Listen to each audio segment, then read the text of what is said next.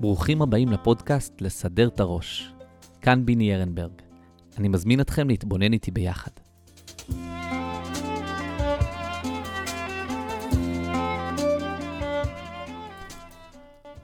שלום לכולם וברוכים הבאים לפרק השלישי של נפש בריאה. סדרה בעלת 4 פרקים שבהם נעסוק ב3 הבעיות הנפשיות הכי יסודיות בנפש האדם ונסביר אותם בהקבלה לציר הזמן. עצבות בהווה, גאווה בעבר ופחד בעתיד. בפרק הרביעי והאחרון נצייר בעזרת השם איך נראית נפש מתוקנת ובריאה.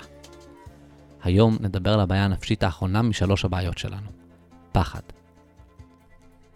בשונה משתי הבעיות הקודמות, עצבות וגאווה, השייכות לתחום הקיים, ההווה והעבר, פחד שייך לתחום העתיד, למה שעוד לא קיים, לתחום של הלא נודע.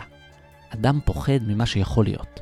מה שהיה היה, ומה שקיים עכשיו קיים, אבל מה שיכול להיות זה תחום שונה לגמרי. העתיד לא מוגבל או מוגדר, פתוח לגמרי. בשביל להבין את הפחד, לא צריך להתבונן איך אנחנו מפרשים את מה שעברנו, או מי אנחנו, אלא מה יכול להיות בעתיד שלנו. אנחנו לא מפחדים ממה שכבר קרה, הרי הוא כבר קרה, וגם לא ממה שקורה עכשיו.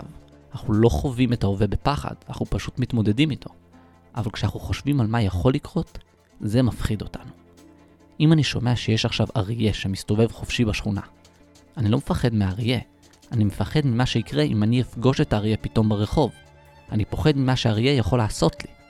מורה בבית ספר ששומע שהיום המנהל מתכנן להיכנס לכיתה שלו ולראות איך הוא מעביר את השיעור, לא מפחד מהמנהל, הוא מפחד מהביקורת שהמנהל ייתן לו. הפחד שלנו הוא תמיד ממה שיקרה לנו בעתיד. בפרק הקודם הסברנו שהשורש לכל פחד ועצב שאנחנו חווים מגיע מהגאווה, מהעבר. כמו שעצב נולד מתוך חיכוך של הדימוי העצמי שלנו עם המציאות, כך הפחד נולד מתוך החשש של מה יכול לקרות לדימוי העצמי שלנו אם המציאות בעתיד לא תתאים למה שאנחנו רוצים. מה יקרה אם העולם ייחשף אל מי שאני באמת, אל נקודת הנטו שלי, בלי כל קורות החיים שלהם אני נשען כל הזמן. רב גדול פוחד שיגלו שהוא לא באמת מכיר את כל הש"ס בעל פה כמו שכולם חושבים. מרצה נגד התמכרות חרד מהיום שבו אנשים יגלו שהוא בעצמו מכור גדול. וכן הלאה. לכולנו יש איזשהו ציור שאנחנו יודעים שהוא לא אמיתי, אבל מצליחים עדיין להחזיק אותו חזק. בינתיים. אצל חלקנו הפחד שנתגלה כזייפנים הוא חרדה יומיומית. משהו ממש קיומי שתופס לנו את כל המקום בחיים, מונע מאיתנו לחיות חיים נורמליים. אבל אצל רובנו זה פחד יותר מתון, איזשהו חשש ברקע החיים.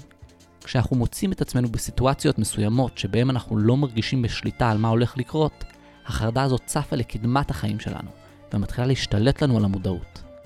נזכיר שוב את אותה הבחנה בין ילדים למבוגרים שדיברנו עליה בפרק הקודם.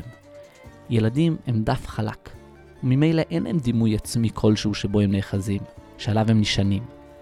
העתיד לא מאיים עליהם כי אין לו על מה לאיים, הם פשוט לא שמים משקל על העבר. כל יום הוא יום חדש ומרגש, הוא הפתעה שהקדוש ברוך הוא נותן לי.